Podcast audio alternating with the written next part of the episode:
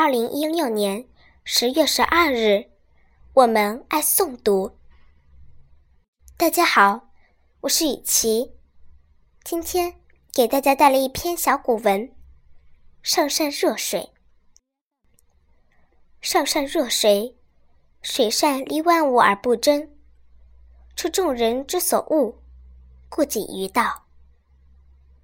居善地，心善渊，与善人，言善信，正善治，事善能，动善时。